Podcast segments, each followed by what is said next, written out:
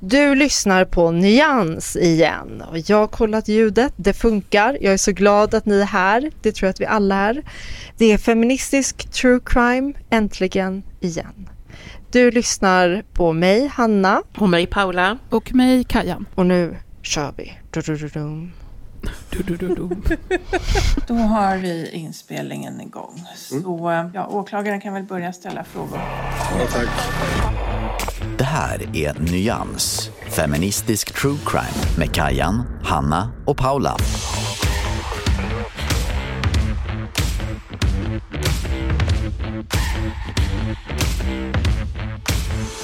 Det, det, Johan, det, bara så att du vet så kommer de se dig om du går in nu förbi mig här. Det går bra, bara han inte är naken. Eller det gör inte oss. Han är typ Han är naken. det. är det som är... Johan! Det är nu det kommer en sån här det ballongshow. Ja. Det, det, det, låt den vara av. Vi, vi, vi bor trångt just nu idag. Jag är ju fortfarande på hotell eh, efter med hela min Israel-Palestina-trip som vi kan prata mer om någon gång. Eh, men nu på torsdag ska jag äntligen, äntligen komma hem. Och du har en naken kar i ditt rum. Ja, Johan is back. i halvt i bild. Jag, vet, Sängen är ju precis bakom jag mig vågar här. liksom inte riktigt titta för man vet, jag, vet, jag tror inte att han Kisa. vet hur mycket av rummet som syns. Så att jag blir liksom nervös. Alltså, Johan, bara så att du vet att hela där, alltså hela sängen och lite till syns. Ja, ja, okej. Snart är du hemma igen Hanna. Snart är jag hemma. Alltså det, jag längtar så otroligt mycket. Vi med. Det, åh, det ska bli så skönt. Ja, nu får det räcka med det här. Nu får du komma hem. Ja. Så att det blir Ja. som vanligt. Ja. Mm. Har ni sett, får, jag, får jag bara visa? Precis. Har ni sett hur långt jag har kommit med min, eh, med min kofta? Vänta nu ska vi se om ni kan se. Den är jättestor, alltså det är jättemycket du har stickat. Mhm. Ja, det, men det ska ju bli en sån här långkofta ner till ner till eh, vaderna va? Och jag är ju jävligt lång så att jag får ju hålla på Det i, blir jättemycket i all oändlighet. Men den blir- ser väldigt fint ut måste jag säga. Ja, jag hoppas det. Jag tror det blir bra. Jag har tappat någon maska här och var, men vi får väl lägga upp våra... Det här är ju en, nästan... Nej, det är inte den första. Jag tänkte säga nyans eh, handarbetsbebisarna. De som man börjar med Mm. Medan vi spelar in och som man också avslutar när vi spelar in. Får, man, får vi lägga upp bild på. Jag funderar på Mm. om man kanske ska, om jag kanske ska köra någon, lotta ut mig. Jag håller på att sticka en halsduk. Ja! Eh, En jätte, jättebred halsduk är tanken. Så det är ju jättemånga maskor liksom i varje vända. Så det kanske vi kan ha någon utlottning sen. Men gud vad mysigt. Eh, en nyanstillverkad halsduk. Ja, det är ju perfekt. Jag kan göra på... Jag vill inte lotta ut min kofta. För den tar Kan jag feel the pressure? Ja, exakt. Jag började svettas. Jag bara, nej, nej, nej, säg det inte. Men jag kan göra Ja, ett par alla vi kan lotta någonting. ut det vi jobbar med just nu. Fy, det där är det mest ondskefulla du någonsin har sagt. Ja. Det här kommer vara eh, svettigt avsnitt. Ja, eh, jag, hade ju, jag har ju en väldigt speciell dom. Alltså väldigt sådär att jag bara, eh, okej, det här var ju, ja, ni kommer få höra alldeles snart. Ja, jag tror att diskussionen kommer bli riktigt jäkla eh, intens, känner jag på mig. Och så är det ju Mm. när vi har sådana här fall som har varit väldigt uppmärksammade, när det har varit sådana här eh, snackis, eh, skapa debatt-fall. Ja, alltså det här är ju, det här är ju avföljningar hos mig i alla fall efter det här avsnittet. Ja, ja, ja, ja, ja, ja, ja. Eh, jag, jag det är bara brace yourself. ja. Eh, nu är kalsongerna på här tror jag. Fantastiskt. Välkommen in i matchen Johan. Nyans, feministisk true crime med Kajan, Hanna och Paula. Upplägget på det här avsnittet kommer vara lite annorlunda. Ehm, jag vet inte ens om vi har sagt vad vi ska prata om, men jag säger det nu då. Vi kommer prata om det här fallet som har uppmärksammats väldigt mycket, där det är en hovrättsdom som har sänkt straff för en man som har eh, våldtagit, upprepat Eh, ett barn och där eh, hovrätten sänker totalstraffet och sen så i media så har man hänvisat till man har gjort det väldigt, ja, jag ska inte ens lägga in värderingar nu. Man har hänvisat till att det eh, beror på en, en, ett kortvarigt eh, slickande på offrets anus. Och det tar emot att säga det, men vi kommer behöva göra det för att, för att det är vad man har kavlat ut.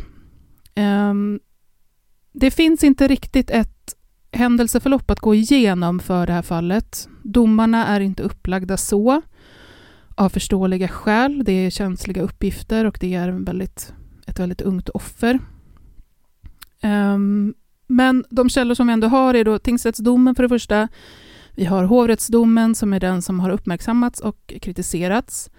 Jag har tittat hos Åklagarmyndigheten, hos eh, Sveriges riksdag och då närmare bestämt brottsbalken. Jag har också kollat hos Nationellt centrum för kvinnofrid. Och varför har jag gjort det? Jo, för att jag kommer inte att gå igenom ett händelseförlopp som sådant, utan jag kommer istället att börja berätta lite granna mer om sexualbrott.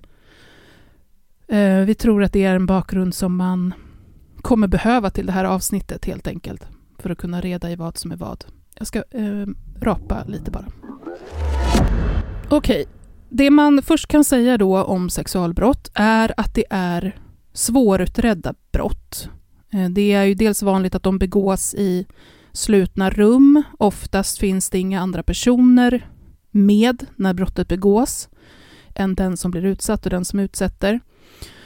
Det här i sin tur gör att ord mot ord eh, ofta står mot varandra som, eh, som grund i hela målet. Och eftersom rätten aldrig enbart eh, får döma utifrån någons eh, utsaga, alltså inte enbart utifrån det, så blir stödbevisning väldigt viktigt i de här fallen.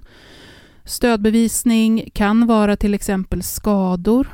Det kan vara att man nära inpå brottet har pratat med anhöriga, berättat för anhöriga. Det kan vara att man har skrivit i dagbok eller tagit anteckningar och så vidare. Sedan eh, 1 juli 2018 så har vi, då fick vi till en lagändring som i grunden innebär att domstolarna, det de ska göra är att de ska utreda om frivillighet eh, har kommit till uttryck. Och det är antingen genom ord eller handling. Det betyder alltså inte att man måste ha sagt nej uttryckligen, utan man kan också visa brist på frivillighet på andra sätt. Man kan alltså dömas för våldtäkt även om hot eller våld inte förekommer. Vi har ju också då regleringar som säger att en person eh, kan inte anses delta frivilligt i en sån här sexuell situation eller sexuell handling om personen är i en särskilt utsatt situation. En särskilt utsatt situation kan till exempel vara ett sjukdomstillstånd, det kan vara medvetslöshet, sömn, eh, det kan också vara allvarlig rädsla, förstås påverkan av olika substanser, eh, flera olika saker. Så är man, ska vi säga, eh, drabbad i något av dem och är i en särskilt utsatt situation så kan man inte delta frivilligt. Och så har vi då två relativt nya brott som har införts. Det här har de allra flesta hört förstås. Det är ju oaktsam våldtäkt och oaktsamt sexuellt övergrepp. För de här då, oaktsam våldtäkt och oaktsam sexuellt övergrepp, kan gärningspersonen dömas om domstolen bedömer att hen, alltså eh, förövarpersonen, borde ha insett att den andra personen inte deltar frivilligt i den sexuella handlingen. Så om domstolen tycker att det här är uppenbart att du borde ha fattat att den här andra personen inte vill eller inte kan uttrycka frivillighet. Men våldtäkt är alltså inte det enda sexualbrottet som vi har. Det finns flera, det finns ganska många. Och för varje brottsrubricering så krävs det olika saker för att domstolen ska kunna döma till just det brottet. Och därför ska vi gå igenom några av dem nu. Vi börjar med våldtäkt då. Det är ju det som man oftast gör synonymt med sexualbrott. Eh, det som vi helt enkelt, både lite slentrianmässigt men också mest pratar om. Vem kan då dömas för våldtäkt? Jo, står det så här.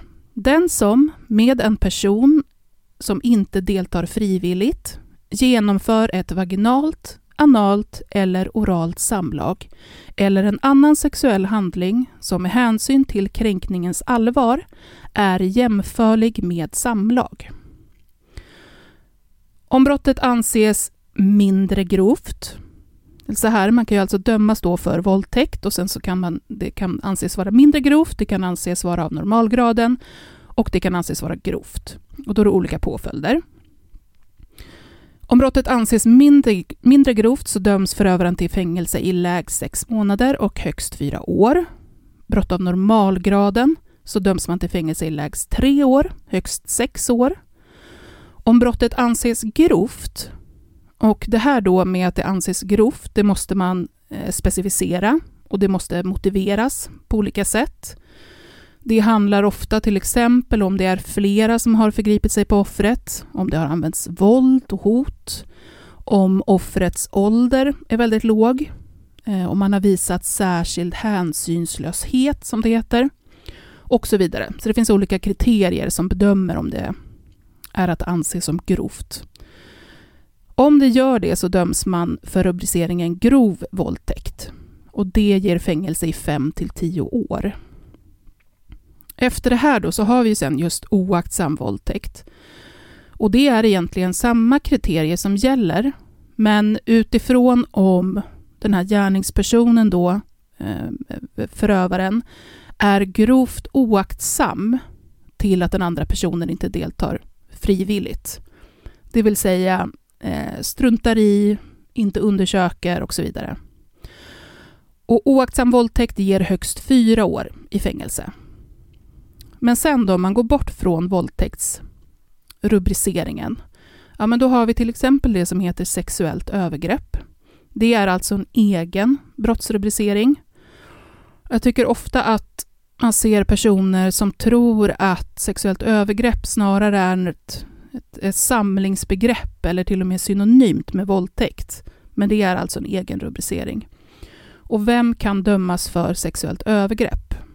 Det är egentligen detsamma som det vi nyss gick igenom för våldtäkt, men där har man tagit bort den här delen som säger att handlingen ska vara jämförlig med samlag. Vid mindre grovt brott av sexuellt övergrepp så är påföljden högst ett år. Normalgraden är sex månader till två år. Grovt sexuellt övergrepp är på ett till sex år. Eh, och sen har vi ju då också efter det här oaktsamt sexuellt övergrepp. Och det är ju på precis motsvarande sätt eh, som vi diskuterade tidigt med oaktsamheten och påföljden är på högst fyra år. Om vi kommer till det här med brott mot barn, då, sexualbrott mot barn, så har vi brottsrubriceringen våldtäkt mot barn. Ehm, jag vet ju att man pratar ju ofta och gärna om att barnperspektivet helt saknas och sådär, så att jag tänker att det är viktigt att veta att övergrepp mot barn är alltså egna brottsrubriceringar. Men vem kan då dömas för våldtäkt mot barn? Då står det så här.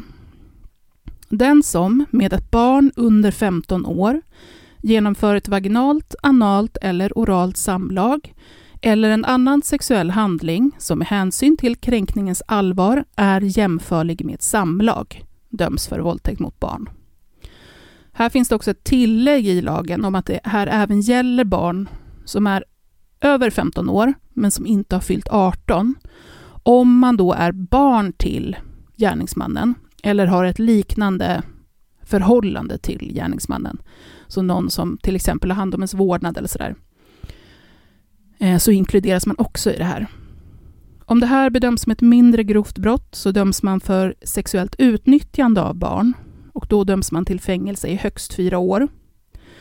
Eh, normalgraden av våldtäkt mot barn ger påföljden 3 till 6 år och grovt brott ger 5 till 10 år.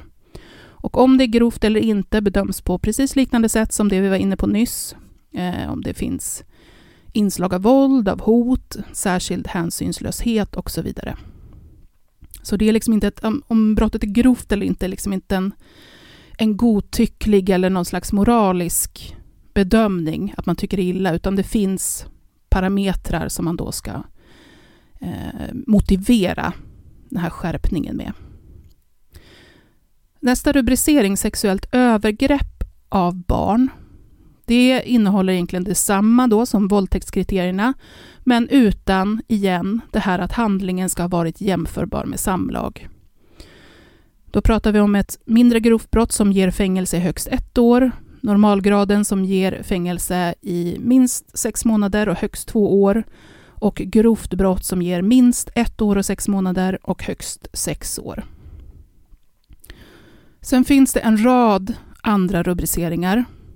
Eh, pratar vi om sexualbrott mot barn så kan man bara nämna eh, utnyttjande av barn för sexuell posering, utnyttjande av barn genom köp av sexuell handling, sexuellt ofredande av barn, eh, kontakt för att träffa ett barn i sexuellt syfte och så vidare. Och så vidare. Eh, och jag vill bara nämna dem för att det är viktigt att veta att vi har en rad olika rubriceringar som bedöms på olika sätt. Men vi ska ändå stanna vid de här som jag gått igenom nu, för det är väl de vi kommer röra oss vid när vi diskuterar sen. Det som ni säkert har märkt, eller som jag hoppas att ni har märkt, är att just den här biten eh, där man säger jämförligt med samlag, är vad som skiljer brottsrubriceringar åt. Och det är också anledningen till att man så detaljerat behöver utreda hur handlingen har gått till. Och jag förstår att det kan vara upprörande på olika sätt. Man tycker inte, snippadomen till exempel, eh, det här fallet också. Man, tycker in, man förstår inte varför rätten ska eh, lägga olika värderingar i om, om fingrar är inuti kroppen eller utanpå och så vidare. Men det är alltså på grund av det här. Och om det här med vad som är jämförligt med samlag skriver till exempel Nationellt centrum för kvinnofrid så här.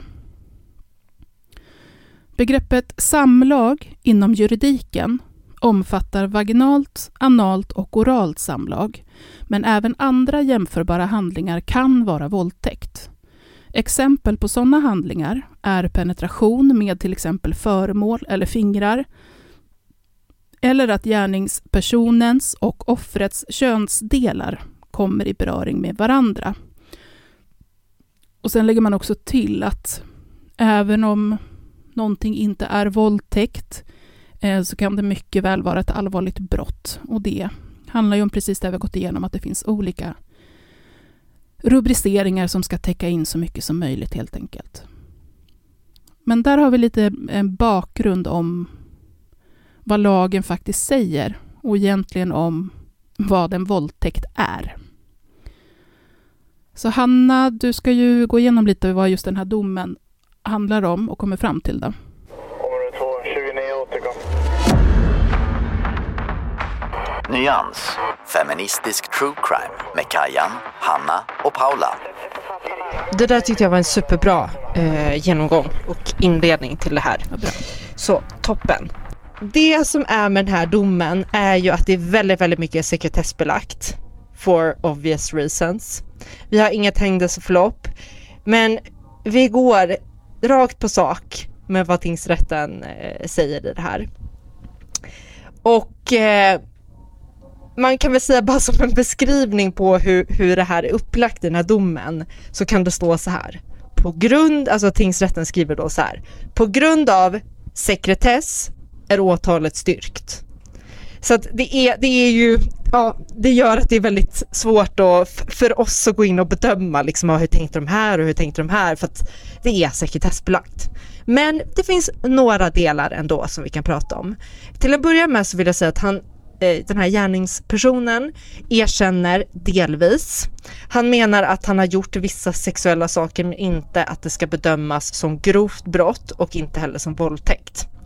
Men han döms ändå i, i tingsrätten och i tingsrätten så döms han för två fall av grovt sexuellt övergrepp mot barn, fem fall av grovt utnyttjande av barn för sexuell posering och tre fall av grov våldtäkt mot barn. Han döms också för barnpornografibrott och får 14 års fängelse. Tingsrätten säger så här angående fängelsestraffet. Enligt tingsrättens mening har den samlade brottsligheten ett synnerligen högt art och straffvärde. Någon annan påföljd än fängelse kan inte bli aktuellt. Tingsrätten bestämmer därför längden till 14 år. Och hovrätten, det här går ju upp i hovrätten och det är ju hovrätten, hovrätten gör två ändringar till tingsrättsdomen och det är det här, de här ändringarna som har väckt debatt. Så att det är inte hela domen som, som har, domen är större än bara det som, som liksom debatten rör, man säger så. Så att det hovrätten gör att de bedömer ett av de här tre fallen av grov våldtäkt mot barn som grovt sexuellt övergrepp mot barn istället. Så att det är fortfarande, han döms fortfarande i hovrätten för två fall av grov våldtäkt mot barn och då ett extra fall av sexuellt övergrepp mot grovt sexuellt övergrepp mot barn. Och jag tänkte jag ska läsa hur hovrätten resonerar kring det här för att jag tyckte att det var väldigt viktigt att ta med det. Det hovrätten säger är så här.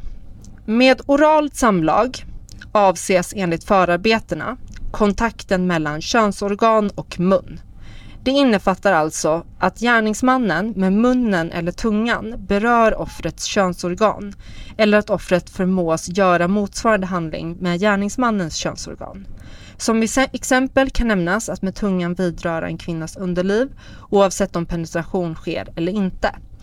Ett annat exempel är penetration med penis i mun. Våldtäktsbestämmelsen omfattar även annan sexuell handling som med hänsyn till kränkningens allvar är jämförlig med samlag. Syftet med ändringen av samlagsbegreppet har inte varit att åstadkomma någon förändring i frågan om vilka sexuella handlingar som ska omfattas av våldtäktsbestämmelsen. Utvidgningen av sam samlagsbegreppet kan dock tänkas medföra att ytterligare handlingar anses jämförliga med samlag. Vid bedömningen av frågan om en viss handling är jämförlig med samlag anses enligt förarbetena eh, äldre förarbeten och inarbetad praxis i stora delar även fortsättningsvis kunna tillämpas. Och när vi, jag vet inte om vi har varit inne på det här med förarbeten, men förarbeten i Sverige har ju stat, alltså hög status, det är liksom ett, ett värde, eh, typ som lag, fast det är inte lag, men det är utifrån det man bedömer lagen. Bland annat. Men, men vad är liksom ett förarbete? Är det, har man suttit och skri skrivit ner? Det finns flera olika typer av förarbeten men det är ungefär all, all, allt det du skriver innan lagen kommer till. Så att det kan vara utredningar exempelvis. Eh, eller det som man brukar framförallt fokusera på är liksom motiveringarna till, till lagarna. Så, så allt underlag som motiverar eh, att lagen är som den är? Det classic eh, kan man säga, man tänker liksom förarbeten. Så exempel propositionen och i propositionerna så brukar det finnas alltså SOU, också statens offentliga utredningar, också förarbeten och det brukar finnas någonting som kallas författ författningskommentarer. Men förarbeten kan vara lite, lite olika saker.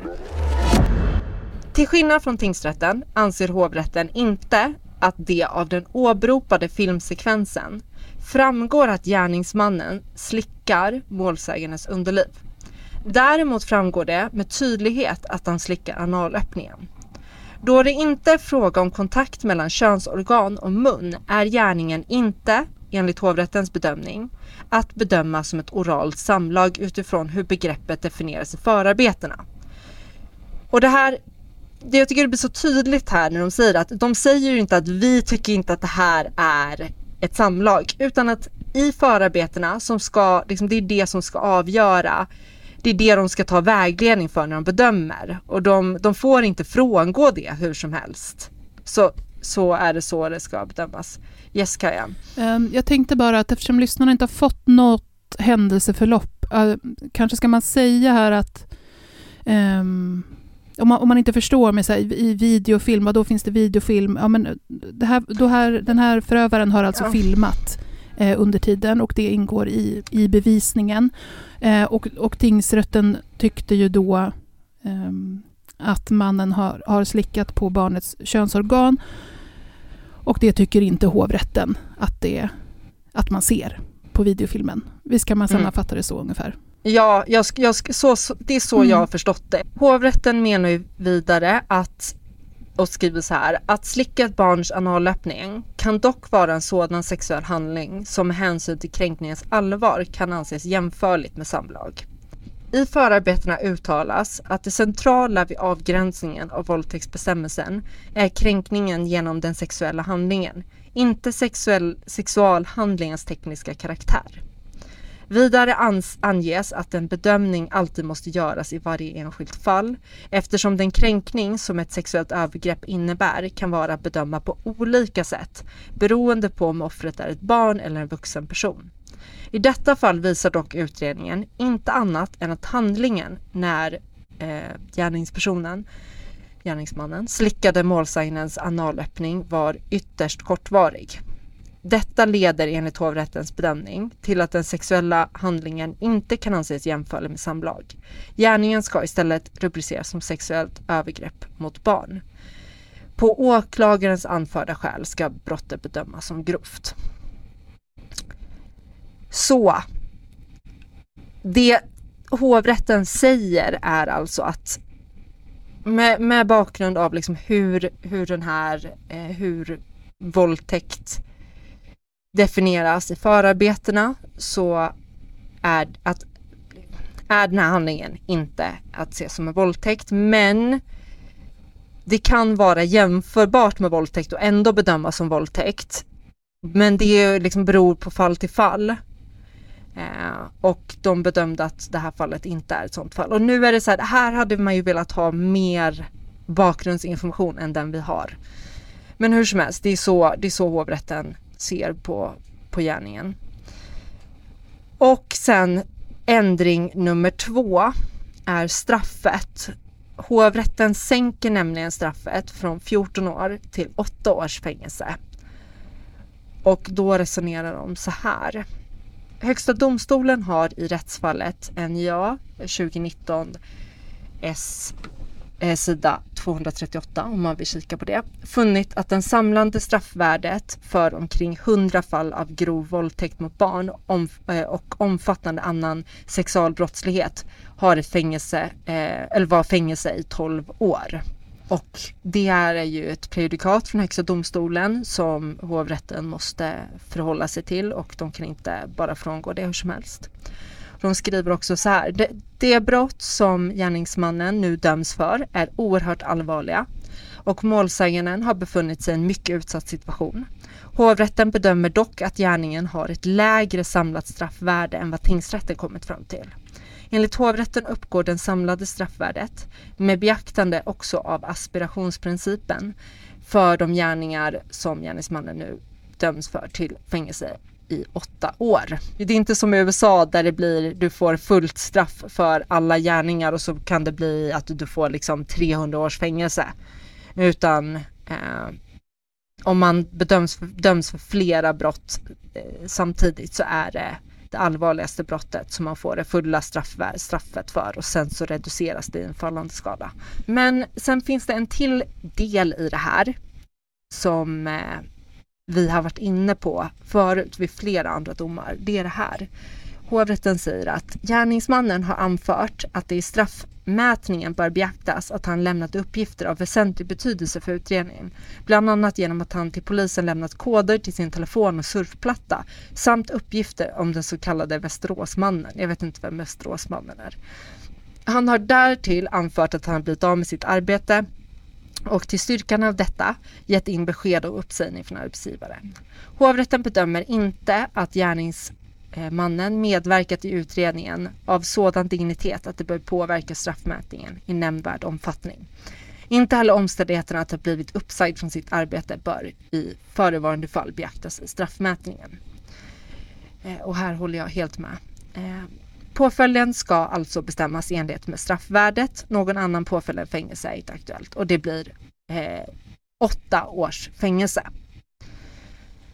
Och det är ju det här har ju också upprört väldigt många att, att eh, straffet sänks från 14 år till 8 års fängelse. Eh, jag tycker, eller jag anser att tings... Alltså, eller så här ska man väl säga.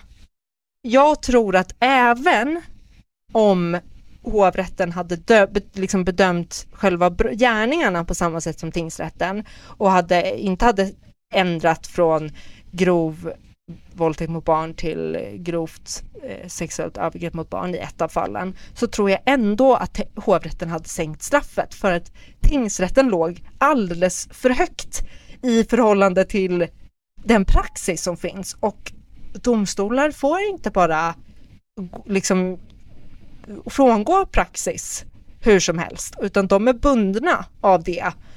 Och vi som exempel har vi den här eh, prejudikatet från Högsta domstolen från 2019 där det gällde liksom 100 fall av våldtäkt och det blev 12 års fängelse. Och här gällde det omfattande sexuell, sexuell liksom sexualbrott, varav tre var grova våldtäkter och det blev på 14 år. Så det ligger ju mycket högre redan där. Men eh, Alltså jag tror ja. inte ens att man behöver säga eh, jag tror eller vi tror. Det, det skulle jag säga är fakta, att de skulle ha sänkt ändå. Ja. Eh, för ja, att, ja för att, det, det känns, precis. Det, tingsrätten var ju helt uh, ute och helt, De var helt liksom. ute och cyklade och satte en ja satt ett så högt straff som inte... Det finns inget stöd för att man eh, kan sätta ett så högt straff. Och finns det prejudicerande dom för hundra fall av till och med grov våldtäkt mot barn, som det var, och annan sexualbrottslighet som gav 12 år, så kan man inte sätta 14 år för det här. Så att hovrätten Nej. hade 100 procent, oavsett om de hade ändrat den här, just den här rubriceringen på just den händelsen eller inte, så hade de absolut sänkt straffet. Och sen kan man väl säga så här att det här eh, jag, tyckte att, jag tycker att hovrätten gjorde rätt som sänkte straffet. Det betyder inte nödvändigtvis att jag tycker att det är ett rimligt straff. Utan det jag menar är att jag tycker inte att det är upp till, det är inte upp till domstolarna att i så fall höja straffen, utan det är upp till våra politiker att göra det. Eh, så det är det, det, är det jag, jag menar att domstolarna måste hålla sig till den praxis och finns och till de lagar som finns och inte själva börja ändra. Utan det ska, det är liksom politikernas jobb att göra. Område 2, 29 återkom. Nyans, feministisk true crime med Kajan, Hanna och Paula. Område 2, 29 återkom. Nyans, feministisk true crime med Kajan, Hanna och Paula. Ja, men diskussion. Jag ska väl säga att jag har läst runt lite grann på kommentarsfältena för Aftonbladet och Expressen framför allt. Eh, på, på deras Facebook-sidor och Instagram.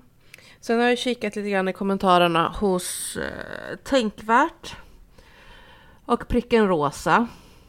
Framförallt för det är de två lite större konton jag har kunnat sett som har lyft just det här fallet. Sen är det mycket småkonton, feministiska småkonton och sådär, men de känner jag kan få fortsätta vara små, höll jag på att säga, men inte riktigt så. Paula! Snarare att de behöver vi inte namnge. De kan få vara anonyma i det här läget. Skulle de plötsligt ha en 10 000 eh, följare så kan vi börja ta diskussionen då. Det, det, är så svårt var man ska börja här riktigt tycker jag. För det, det har varit, alltså de reaktionerna som har blivit är ju som vanligt extremt känslostyrda. Mm. Att man går liksom all in på att det här måste ju vara fel och hoppar också väldigt snabbt till slutsatsen. Liksom att hovrätten är ute efter att skydda förövaren. Antagligen är de själva pedofiler och tycker att det här var okej. Okay. Och, och liksom försöker vända det här till att, att eh, hovrätten inte skulle tycka att det är olagligt eller grovt att vara med sin tunga i rumpan på ett barn. Trots att hovrätten verkligen som, men som du läste, han alltså uttryckligen skriver att alla brotten är allvarliga brott. Och han döms för grovt sexuellt övergrepp på barn.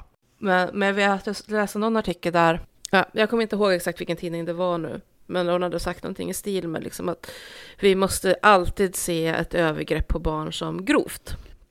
Och det gör man! Och, Förlåt. Ja, och då tänkte jag det så här att, att i just det här fallet, så, men just det här fallet så gör man ju faktiskt det. För att alla eh, rubriceringar som han döms för är grovt. Ja. Har liksom benämningen grovt. Grov våldtäkt, grovt sexuellt övergrepp, grovt utnyttjande av barn för sexuell posering och så vidare. Alltså att det, man ser det bara som grova övergrepp.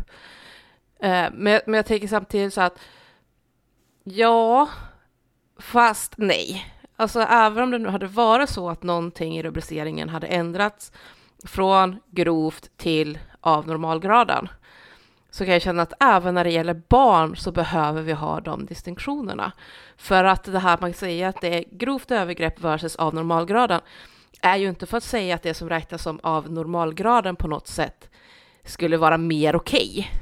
Nej, alltså nej, men exakt så Paula, jag håller helt med. Det är också så här, det här med grovt, det här är juridiska termer. Gud, nu fick jag upp en sån här att jag, min, min dator bara börjar förskrika det typ. Men nej men alltså grejen är så här, det här är grovt är en juridisk term för att kunna göra diskriminationer mellan olika brottsliga gärningar. Det handlar inte om att man tycker att det är mer okej okay, eller att det inte är allvarligt för att man inte sätter ord grovt framför. Det är exempelvis som vi har, vi har dråp och eh, vi har dråp och så har vi mord och så har vi vållande till annans död. Det är också tre dis dis distinktioner. Eh, det betyder inte att dråp är liksom inte allvarligt bara för att det inte ses som ett mord. Alltså, eller en, en våldtäkt är ju fortfarande, all, alltså det, det är fortfarande grovt men, men just det här med att sätta, jag, tycker, jag tror folk ser på det här med att sätta ordet grovt framför på helt fel sätt. Att man inte har ordet grovt betyder inte att samhället tycker att det är okej. Okay. Men det är ju för fan brottsligt, det är en brottslig gärning, det betyder ju att det inte är okej. Okay. Ja, jag tror precis som ni, att, att det är en supervanlig missuppfattning. Att grovt handlar om om det är allvarligt eller inte. Ja, och Precis. Men jag mm. får den känslan väldigt mycket, just att man liksom tycker så här att, men, och när, speciellt då om man säger eh, att det var, eh, om fallet, eh, gud hur var det du läste det då? Om brottet inte är att se som allvarligt, mm.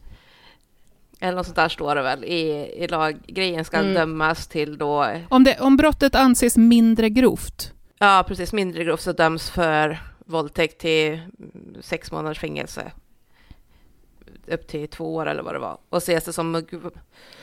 Ja, och ses 64. Det som, eh, av normalgraden så är det högre straff och ses det som grov så blir det ännu högre straff. Men där tänkte jag också att det kan ju vara mm. värt att poängtera, så vet inte jag är helt ute och cyklar nu, men att man när det kommer till våldtäkt på barn inte har den skrivelsen. Jo, eh, ja, det, var ju, det är ju just det här då med, om vi pratar om våldtäkt mm. mot barn, eh, så står det att om det är ett mindre grovt brott så döms man för sexuellt utnyttjande mm. av barn. Men det där med att... Det vill säga anses det som, ja, så anses det som mindre grovt så, så blir det en ja, annan brottsrubricering. Men det är det jag menar, att Precis. du har inte tre steg på våldtäktsbestämmelsen så som man har för vuxna. Vilket jag också tycker ändå är en, en signalering. Att man faktiskt tycker att är det en våldtäkt på barn så är det en våldtäkt på barn och då är det alltid liksom normalt eller alltså grovt eller grövre. Ja men det är precis, det, mm. det jag uppfattat är precis likadant. Mm. Eh, vilket gör att när man då pratar om det här med typ att det finns inget barnperspektivsgrej, så tycker jag att det är ganska relevant att ändå ta med liksom så att när det gäller barn så går det bara att komma uppåt om, om det döms som, bedöms som en våldtäkt. Och det är också så att man faktiskt ser ålder på barnet som en försvårande omständighet. Att ju mindre barnet är, ju grövre ser man våldtäkten som att vara. Bland annat då får man menar att ja, men ju mindre barnet är, ju mindre möjlighet också barnet att freda sig till exempel, vilket man räknar in som grövre. Men alltså det blir också, förlåt men jag blir så otroligt upprörd av det här. För jag menar det är väl, det är väl fullkomligt orimligt om vi inte ska kunna bedöma olika handlingar mm. på olika sätt. Att våldta någon systematiskt liksom genomgående i 12 timmar inspärrad i en lägenhet eller att göra någonting kortvarigt. Det måste vara skillnad mellan de handlingarna. Det måste ge, ge utslag i, i hur man bedömer Ja, men och drar vi det till extremen så blir du våldtagen av fem personer, eh, du blir penetrerad på en massa olika sätt, får en massa med olika skador, det pågår under väldigt, väldigt lång tid. Det kan inte höra ja. till samma skala som att någon tar på ditt kön utanpå kläderna. Det är inte nej, rimligt. Nej, det kan det inte göra. Och jag menar, det, båda, båda är ju båda är oacceptabla ja. och brottsliga gärningar och inte ja, olagliga. Men det måste, vi måste ju kunna bedöma, bedöma den ena som det här mm. är, har ett högre straffvärde. Det här ska det vara ett högre straff ja, så, på. Så, ser det, så ser det ut för det blir precis alla brott. annars. Ja, ja men det, alltså, jag skulle om jag tänker mig själv som ett brottsoffer, om jag skulle ju bli sjukt upprörd om inte gärningspersonerna fick ett högre straff än för någon som, om de hade vidrört någon kortvarigt. Om jag hade blivit utsatt för en 12 timmar lång våldtäkt. Det hade jag tyckt var kränkande som brottsoffer. Alltså varför måste vi ens ha de här Ja, diskussionerna? det- Förlåt men jag blir så här. Varför är det här en feministisk fråga? Att, jag, jag fattar ingenting. Förlåt men jag blir jätteirriterad. Ja. Men jag tänker så här, alltså rent teoretiskt, vi skulle ju kunna eh, byta rubriceringarna, alltså namnen på rubriceringarna. För lite av som hela poängen med den här diskussionen också kring det här med vad är en våldtäkt och så vidare, det är ju att det är juridiska termer, juridiska termer kan vi ändra om tillräckligt många vill. Och då går det ju också att ändra juridiskt termer och säga att för barn så finns det grov våldtäkt eller så finns det synnerligen grov våldtäkt, det är det som finns. Men i praktiken spelar det ingen roll. Det kommer kännas kanske lite känslomässigt bättre att läsa att någon blev dömd för grov våldtäkt och någon annan för synnerligen grov våldtäkt. Men i praktiken så har vi ju samma grej ändå med att det ska sittas och funderas på vad var Ja. tillräckligt grovt våld eller var barnet tillräckligt liten eller var det tillräckligt lång penetration, alltså och så vidare och så vidare. För att liksom distansera mellan de här två. Eller så blir det ju det här att vi får en enda straffskala. Allting är grov våldtäkt av barn med en straffskala på visst antal, ja men säg mellan 4 och 14 års fängelse eller något sånt där. Och då kommer vi likt förbannat sitta med de här distinktionerna för att komma underfund med, är det här en person som ska ha, ja men även säg att vi skruvar upp eh, också så att det lägsta du kan få är 20 år. Och så blir det högsta du kan få livstid utan möjlighet att bli utskriven.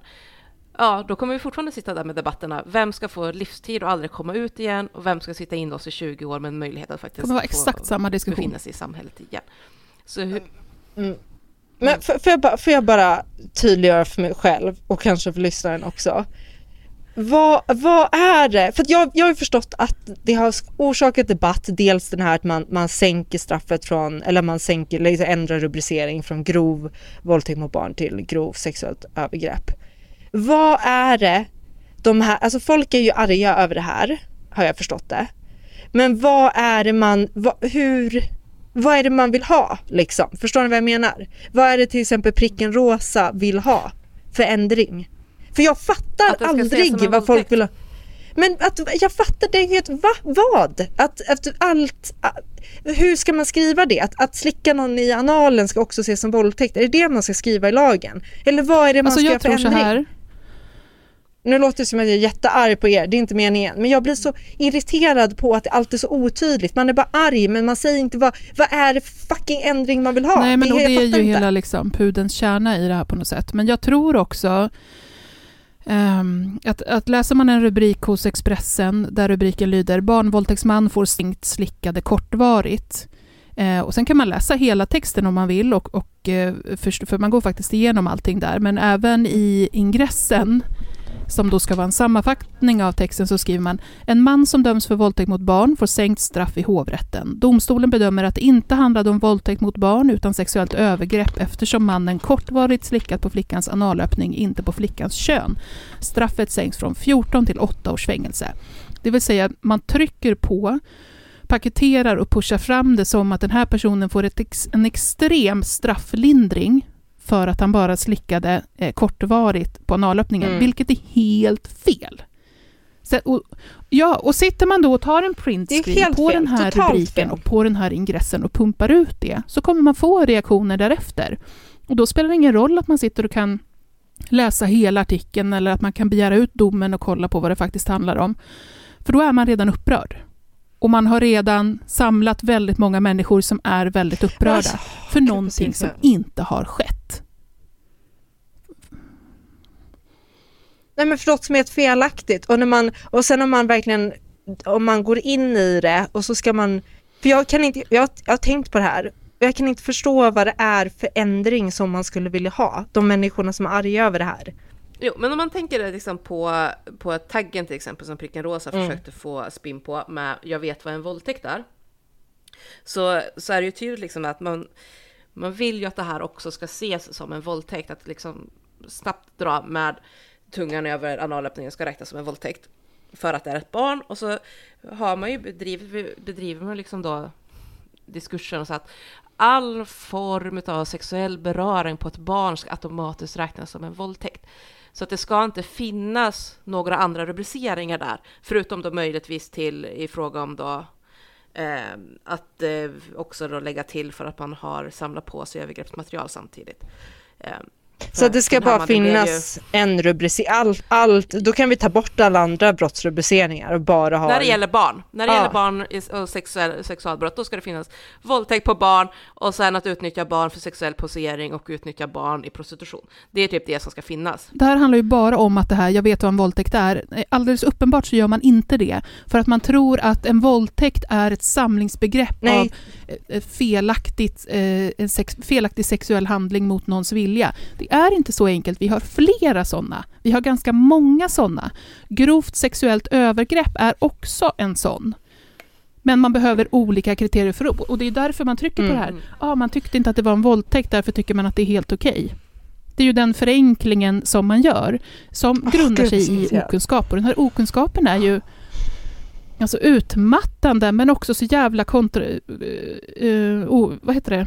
kontraproduktiv jag, jag, jag blir jätteprovocerad. Eh, mm.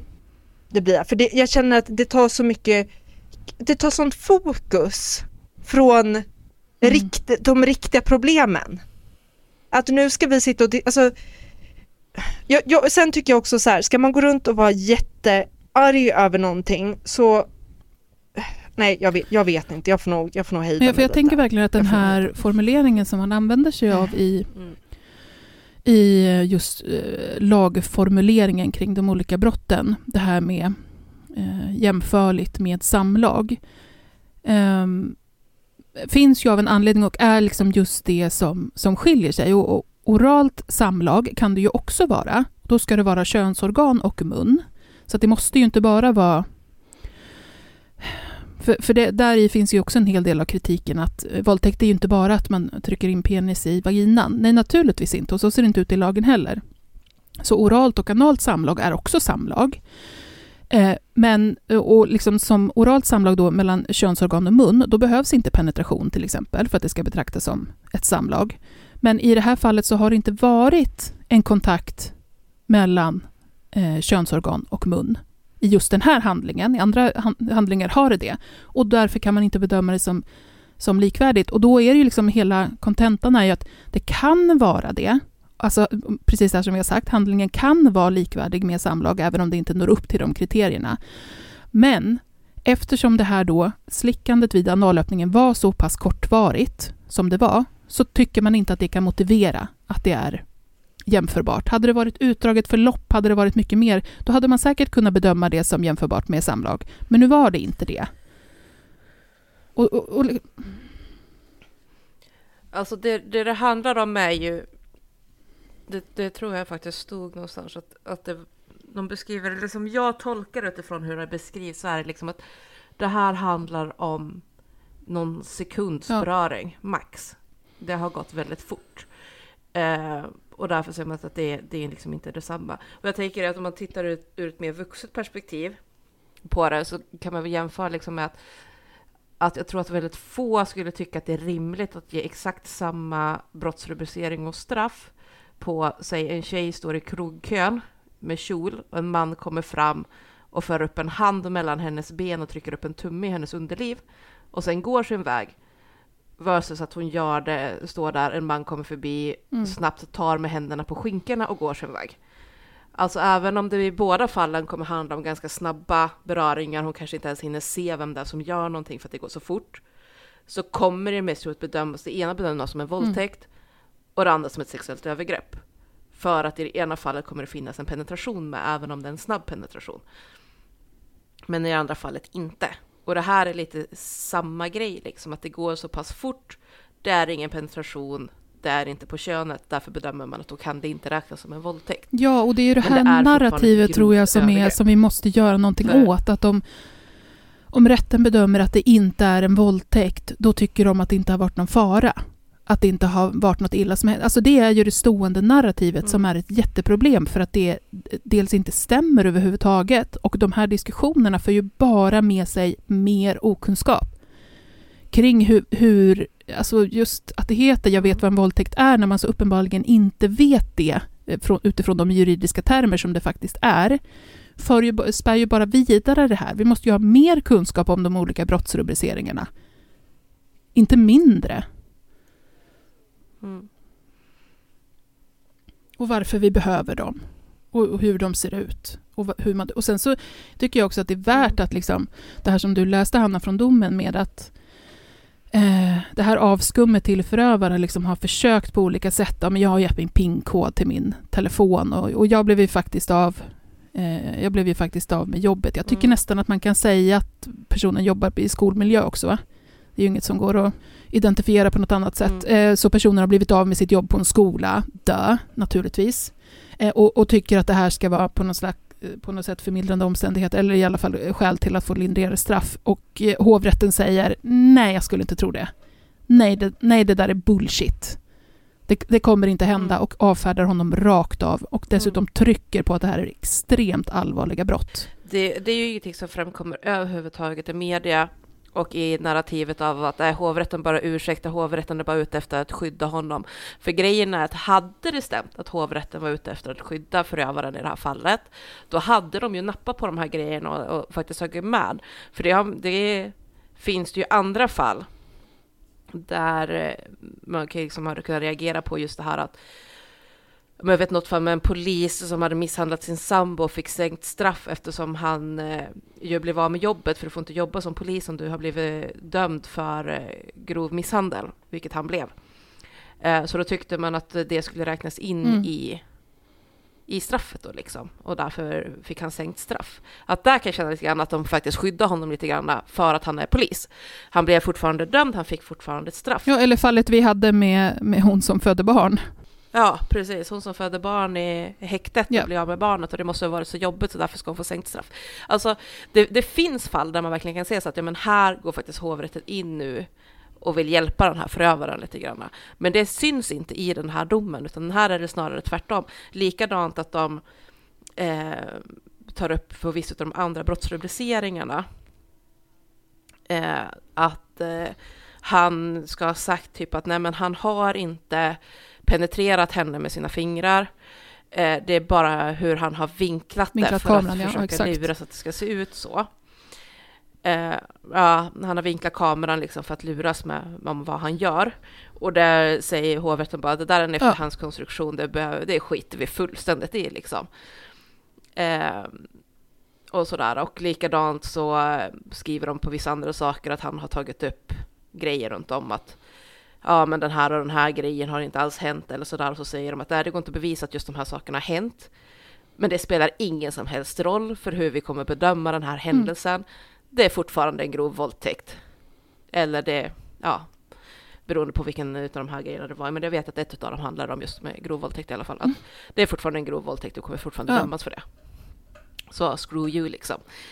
Eh, och jag tycker jag, jag satt och så fnissade lite grann för mig själv inombords just över alla de ställena där hovrätten bara liksom klämde till Ja. på, på hans ego eller vad man ska säga. Att, ja, här kommer du Ja. försöker, De bara, nej, nej, vi, nej, vi tänker Nej, ignorera inte dig. heller. Nej, nix, nej, nej, nej, nej, På allt. precis. Ja, verkligen hela tiden. Och som sagt, visst, man, man kan ju säga det, alltså jag, jag håller med liksom Hanna, att det är helt rätt att domen blev sänkt utifrån den, det juridiska läge vi har. Eh, och sen kan man tycka det, liksom, att ja, men då, då behöver vi pusha politiskt på att minimistrafferna och liksom praxis för eh, hur långa fängelsestraff man ger ska ändras. Att det helt enkelt är för lågt eh, och behöver bli längre. Sen så känner jag liksom så här för egen del att jag tycker ju det är bara mi kring hela det. Vi måste ha längre straff, vi måste ha längre straff. Mm. För vi måste också fundera på vad är syftet med dem? Alltså, jag fattar, för många är syftet på att de ska sitta inlåsta maximal jävla tid för att vara borta ur samhället och eh, därmed inte kunna ställa till problem. Men i det läget så får vi egentligen den naturliga konsekvensen att ja, men då finns egentligen bara två lösningar och det är antingen livstidsstraff utan möjlighet att komma ut, ever.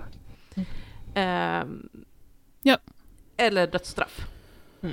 Hej USA. Och Jag- inget av dem är superbra ur Nej, en demokratisk synvinkel. jag, är ju, jag är ju inte för, jag, precis som vi var inne på här som jag sa också att så här, det är inte upp till domstolen att, att eh, hålla på och ändra strafflängderna och utifrån vad de själva tycker utan det är politikerna. Men sen kan jag säga att jag är ju inte för Nej. strängare straff överlag.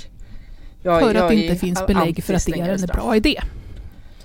Det gör inte det. Nej, nej, det är liksom, jag har, inte, jag har inte sett någonting som har övertygat mig om att det skulle göra samhället eller minska brotten. Eh, så att jag tänker att de resurserna kan vi använda till att förebygga Ja. brott på Om det är det man massa är intresserad av. Är man intresserad av hämnd eller att, ehm, att s- straffet och dess omfattning ska vara något slags kvitto på hur utsatt liksom offret har blivit eh, i, i, i en eh, så här, ren ekvation. Ja, absolut. Men då kan man inte samtidigt sitta och säga att liksom, de här andra parametrarna är det man tycker är viktigt. Att man tycker att det är viktigt att sånt här inte händer, att man tycker att det är viktigt att vi liksom ska förhindra det. Då, funkar, då håller inte det. Mm. Så då får man välja lite vilken fot man står på. Nej. Alltså svensk rätt, alltså svensk straffrätt har ju liksom inte tra- traditionellt har inte vi ägnat oss åt hämnd. Det har inte varit ett av skälen till att vi straffar. Det är liksom främma, främmande för rättsväsendet eller vad man ska säga att tänka på det sättet och det, jag hoppas att det förblir så. Till skillnad från USA där en liksom direkt orsak till straff är hämnd. Uttalad orsak till att man straffar. Och det har inte, gått- det har inte gått jättebra i USA eh, kan man ju säga. Om jag bara får liksom igen trycka på att jag tycker att det är så himla, himla allvarligt att vi som är opinionsbildare faktiskt eh, liksom andas i fyrkant en stund och se till att sätta oss in i vad det handlar om innan vi eldar upp människor. För att det blir så jäkla fel. Och det här handlar inte om, gör man förenklingen till att det här ska handla om att människor ska bli upprörda över att barn blir utsatta, utsatta för sexuella övergrepp, då gör man hela frågan en enorm otjänst. För att det är inte vad det handlar om. Du, du kan inte göra Nej. de två till en samma sak. För Du, du kom, det kommer inte komma något gott ur det. Nej. Och man- då måste man ta det ansvaret att man faktiskt, innan man kavlar ut eh, skärmdump eller en felaktig eh, rubrik, eh, ingress eller liksom att man själv vinklar det till något som det faktiskt inte är. Som till exempel att det här ändrade straffet till en kortare tid skulle handla om att han slickade kortvarigt. Det stämmer inte. Det stämmer verkligen inte. Och då blir det rent oärligt, jag vet inte, populistiskt nästan på något sätt att, att eh, kavla ut den felaktigheten som att det är på riktigt. Det är populistiskt. Jag håller helt Men med. det är superallvarligt. Vi kan inte göra så. Inte om, vi, inte om vi vill jobba med de här frågorna för att vi ska sprida kunskap och få till förbättringar. Då måste vi ha på benen tillräckligt för att kunna prata. Sen kan man prata om att man, in, precis som vi har varit inne på, att ja, men jag tycker det ska vara hårdare straff för sexualbrott. Absolut, då kan vi prata om det. Och då kan vi prata om det som vi precis Ja men gjorde nu. argumentera. Ja. För, ja och argumentera för det istället för att prata om någonting som, Som inte, inte alltså, stämmer. ta upp saker som inte Ja. stämmer. Argumentera för att du vill ha strängare straff. Förklara varför. Ja, eller tycker du att alla sexuella handlingar som, eh, mot barn Eh, ska vara stämplade som våldtäkt? Argumentera för det då. Så diskuterar vi den saken, så, så kan vi och våran sida liksom argumentera för varför det är så viktigt med olika brottsrubriceringar. Och det är ju, är ju för att människor och brottsoffer drabbas jävligt hårt om vi inte har det. Men, men sitt inte och, och ta saker som inte är sant för att elda upp människor. Det blir inte bra. En, en grej jag vill också lägga till i hela den här aspekten är ju eh, själva risken för rättssamhället. Jag vet ju att man gillar ju liksom i, i, i de här grupperingarna också att hävda så att ja, men, kvinnor och barn är redan rättslösa. Det är ingen vits att prata om rättssamhället i den här typen av kontext, alltså när det gäller till exempel sexualbrott mot kvinnor och barn, för att det finns ingen rättssäkerhet för kvinnorna och barnen. Så att vi, att kommer man då liksom prata om den större bilden av rättssäkerhet så, så skulle det vara liksom en, en patriarkal grej ungefär för att fortsätta att skydda männen. Men för det, det jag tänker på lite grann om vi, vi har ju kritiserat Dumpen en del, inklusive i vårt bonusavsnitt om Dumpen. Och jag vet att efter att vi spelade in det bonusavsnittet och även efter att vi la ut det som julspecial för alla att lyssna på, så är det ytterligare någon som har tagit livet av sig nu och det är minst en person som har blivit uppe, alltså folk som har letat reda på mannen i fråga och eh, grovt Mm. misshandlat honom efter att ha blivit uthängd på Dumpen. Det är också flertalet familjer, alltså inte själva den uthängda personen, utan barn, sambos, fruar och liknande, som har blivit tvungna att flytta på grund av omfattande Mm. trakasserier. Och eh, jag tycker att man måste ha med sig den här bilden av hur väldigt, väldigt många människor tänker om pedofiler. När man sätter sig i kommentarsfält och skriver om domare och nämndemän i en hovrätt som är jättelätt att leta reda på vad de heter. Ja. Och utifrån det kunna ta reda på vart de bor Mm. och så vidare. Att man sätter sig och börjar skriva om de här personerna om att de måste vara pedofiler. Mm. Det är sånt som jag alltså, utan tvekan förväntar mig från Flashback att de sitter och säger och börjar hänga ut människor för som pedofiler på grund av vilka domar de Mm. har lagt. Men det är ingenting jag förväntar mig att se i feministiska rum. Och det är ingenting jag vill se i feministiska rum. För att det är faktiskt någonting som försätter människor i fara. Att man sitter och börjar peka ut dem som pedofiler för att man inte gillar hur Mm. de har dömt. Och vi vill inte, vi kan inte ha ett samhälle där domstolarna är rädda för att sätta juridiskt korrekta domar av rädsla för att bli uthängda som pedofiler eller förövare. För att feminister på nätet inte gillar vad domen blev. Men det är ju också något som är så himla slappt med det. Och också med de här som kommentarerna som du var inne på nu Paula och liksom diskussionerna i stort. Det är så slappt att man bara stannar vid de här enklaste av möjliga förklaringar. Eh, ja, eh, svensk domstol är korrupt, svensk domstol vill, vill bara eh, skydda förövare för de är själva förövare och de har säkert pedofila nätverk och liksom ska utsätta barn tillsammans och därför håller de varandra om ryggen. Och, lagstiftningen ser ut så här och så här på grund av det och man kan bara sänka straff om man tycker att det, förövaren har gjort det bra. Alltså de här enkla, enkla slutsatserna som man kommer till gör ju också att man inte behöver lägga ner tid, tankekraft, liksom diskussion, eh, att, att gå till källa och liksom, eh, skaffa sig kunskap om saker. Så det är bara så jävla slappt. Att det, och då blir jag så här, hur viktigt tycker Ja. man att frågan är? Om man, in, om man bara stannar vid det där och inte Mm. ens orkar göra det arbetet för att sätta sig in i det. Nej, men inte särskilt. Nej. Mm. Nej, och så en sista grej jag också vill få med in i debatten på något sätt. Det är väl också hela det här med, alltså vad ger det för signaler vidare till andra sexualbrottsoffer?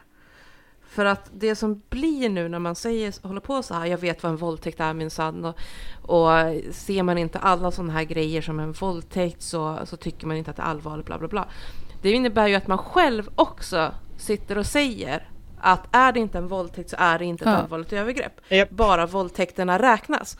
Och vad ger det för signaler för andra sexualbrottsoffer? Jag tänker lite på det också som i, i liksom så här abortdebatten, att man, alltså antiabortarna sitter ju liksom och bara, ah, men abort är Mm. mord.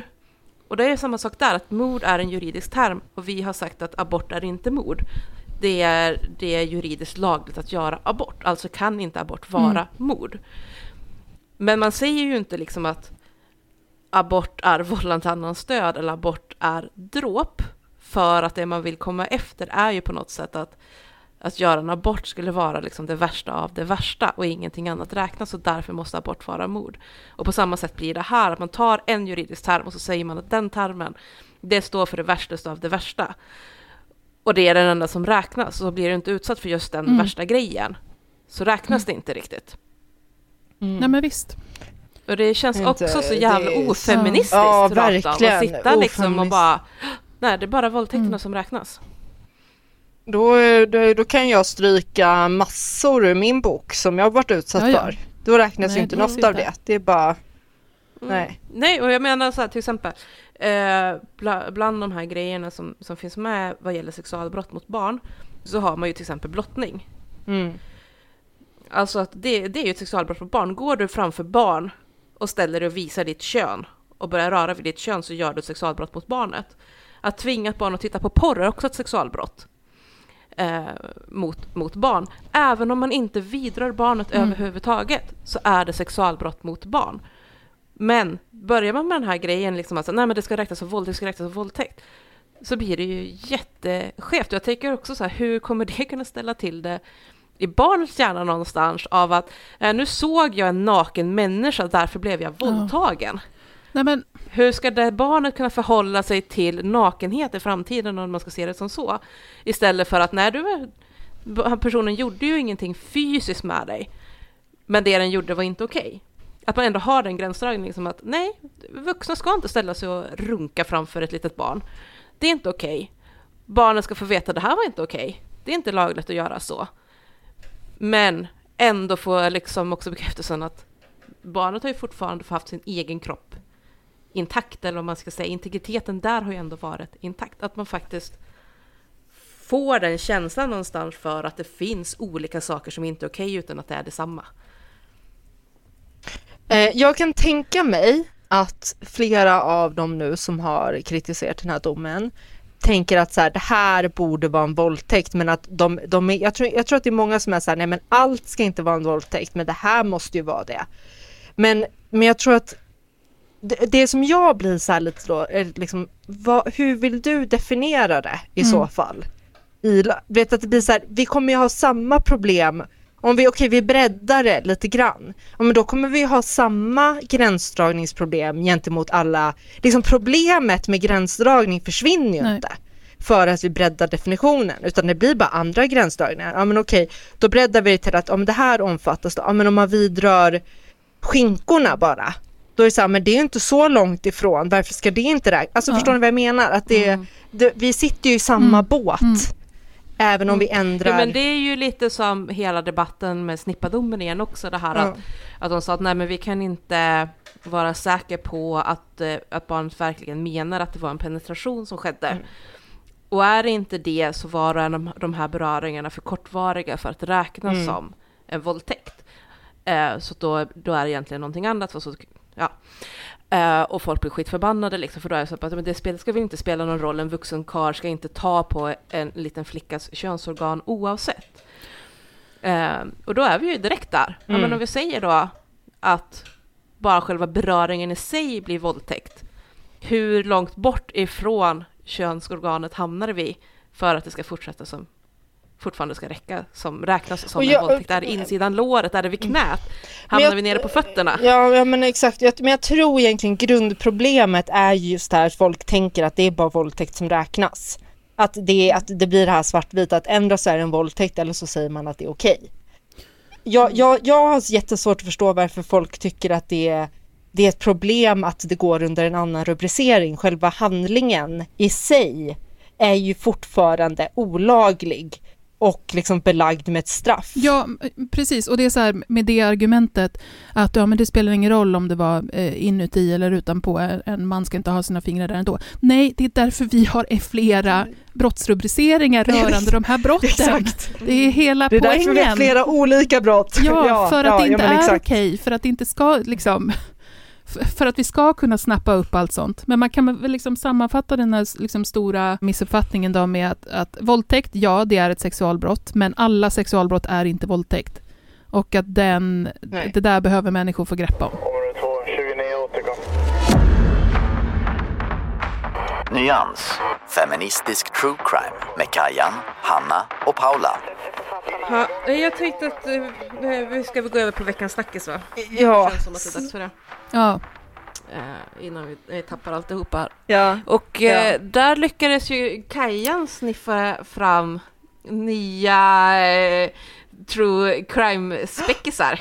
Är det sant? jajamän, jajamän. Är det sant? Och jag har inte läst det, jag bara Alltså. såg rubrik och så här och bara helvete, skickade direkt till Paula utan att titta. Så jag, jag vet sant? typ ingenting, men det är späckhuggare Oh och det är true crime.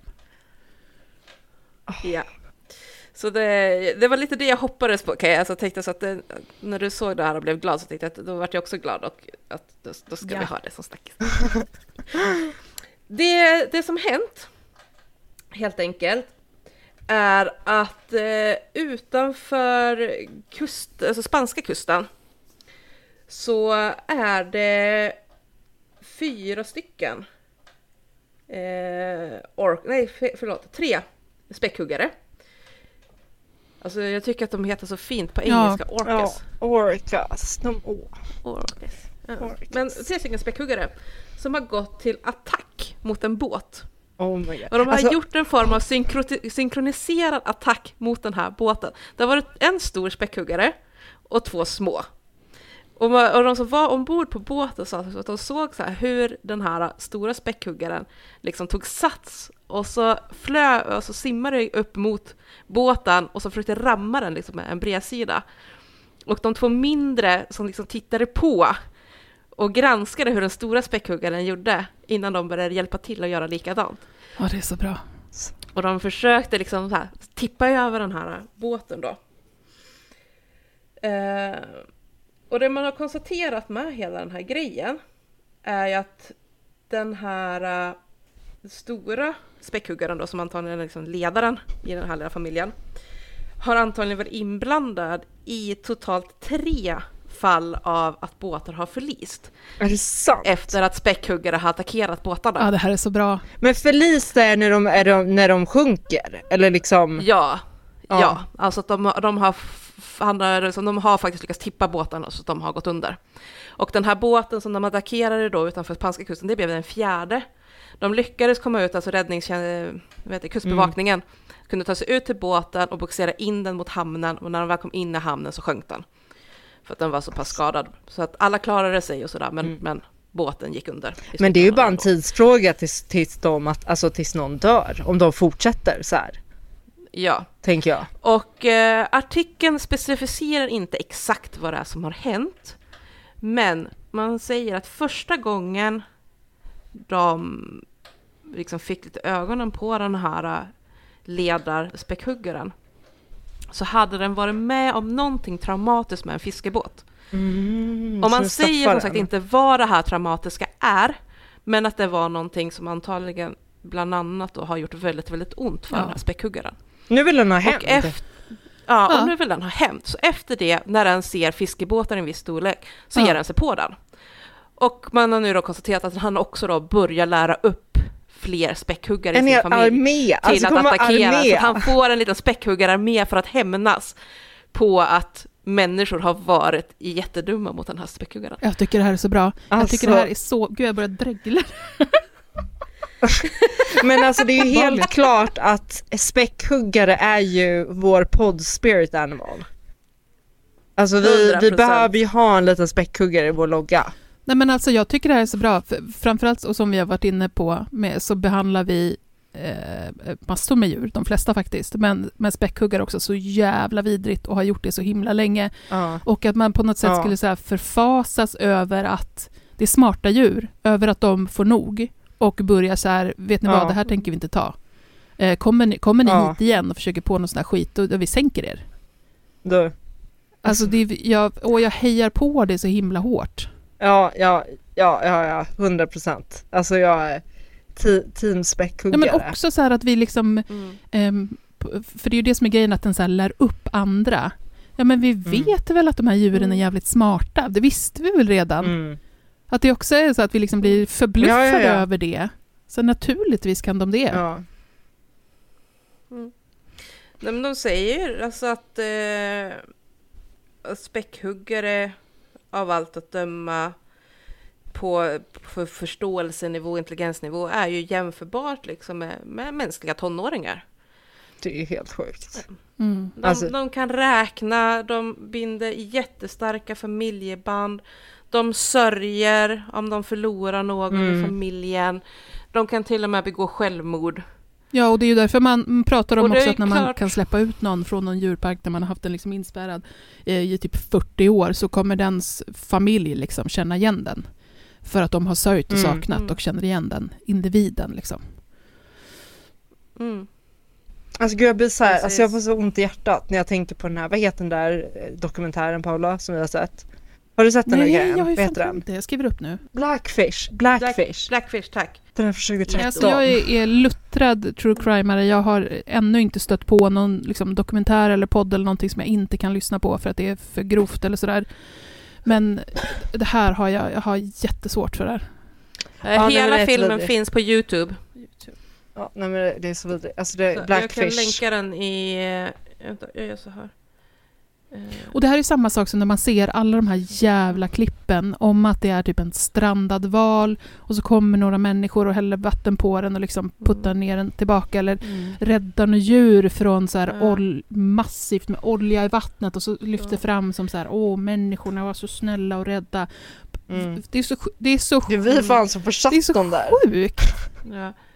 Ja. Alltså, jag måste säga att bland det jobbigaste som är i Blackfish, tyck, personligen, det tycker jag när de fick berättar om en mamma späckhuggare, där de tar bebisen. För att eh, de har Mm, sålt ja. bebisen till ett annat, eh, en annan djurpark. Och eh, de här tränarna bara, men hon mår jättedåligt, vad gör ni ungefär? Mm. Och ägarna bara, nej det går över. Det är ingen fara, det är bara ett djur, liksom. det är bara ett dumt djur, det går över.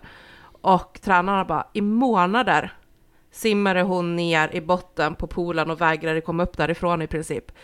Eh, och de sa att de, hon gjorde något så här läte som de aldrig hade hört tidigare, som ett skrik liksom av sorg för att bebisen var borta.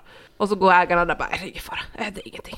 Jag är fan helt fine med om späckhuggarna eh, utrotar oss människor och bara tar över hela skiten utav. Jag är fan fine med det. Ja. Rimligt Ja, jag ändå, kommer liksom, medan jag blir uppäten kommer jag bara You go, you go! You go girl, you go Det girl! här ska du ha. Ja. Ja, Ja. Eh, Jag bara, jag, jag, jag bara känner så att om, om vi har någon lyssnare där ute som känner för att rita en uh, nyanslogga till oss med en späckhuggare i så kommer jag inte bli ledsen. Nej. alla kommer tro att vi är en djurrättsorganisation. Organisation. Jag bara, vad är detta? På massa späckhuggare, nyans va? Eh, Men det är bra att vi inte, vi inte har grön, vi inte har gröna avsnitt längre. För då hade det varit total Ja, Greenpeace-känsla. men det, och det är ju också så här, jag vet inte om jag riktigt bottnar i det, för jag, det är ju sånt otroligt hycklande. Jag pratar om att jag tycker det är så jävla vidrigt. Jag gör ju inte ett skit för att förbättra någonting. Ja men det är vi allihopa. Men vi kan väl ha, ma- man kan ju tänka att det kanske är alltså typ en späckhuggare med typ en yxa i handen eller någonting. Mm, Eller i tass, nej vad heter det? Fenan heter det. fenan. I tass. Nej, men det, Nej jag Jag- vet inte, jag är trött. jag tror att vi bara, behöver tänka över jag det lite. Jag känner att det kommer kunna bli Ja. ganska osmakligt utifrån vilka fall vi tar upp. Jag känner också att det här, det blir värre och Ja. värre här nu. Jag vill bara visa att vi som podd eh, på ett väldigt hycklande sätt stöttar späckhuggare genom att göra absolut ingenting förutom att säga att vi, Vi tycker de stöttar är dem med bra. deras brottslighet. Det är det vi vill få fram. Vi Ja. behöver inte, Genom att lyfta fram deras vi historia. behöver inte ha det som logga. Vi kan, vi kan trycka en t-shirt bara. Make killer whales kill again. Ja, Visst är det alltså det bra? bästa. Ja, jag jag måste skriva ner det Make killer race kill again. Det börjar bli dags att göra merch, hör jag. Ja. Okej, hörni, jag tror att det är dags att vi, Eh. att vi bryter det. Okej, okej, okej. Jag ska smörja in mina ben utifrån Kajans ordination. Min ordination? Kajan bara va? Ja men du, du sa, du tycker ju att jag är sträv. Så nu ska jag smörja in mina ben. Tycker jag att du är sträv? Fan? Vad är det här för påhopp? Men jag har, jag har dragit den slutsatsen om att du tycker att jag har sträv Okej, det var ju- Så att nu ska Det var ju jag ett jävla mig. hopp från vad jag någonsin har sagt. Ja. Jag sa att jag tror att du har en hudtyp som kanske är åt det torrare hållet. Det är Ja. jävla skillnad. ja, titta nu ska vi råda bot på det. Soft jag rekommenderade hyaluronsyra till ansiktet men absolut smörj du dina ben. Det går jättebra. Men vad då hyaluronsyra till ansiktet? Är det Nivea eller? Nej, nej, det här får vi prata om någon annan gång.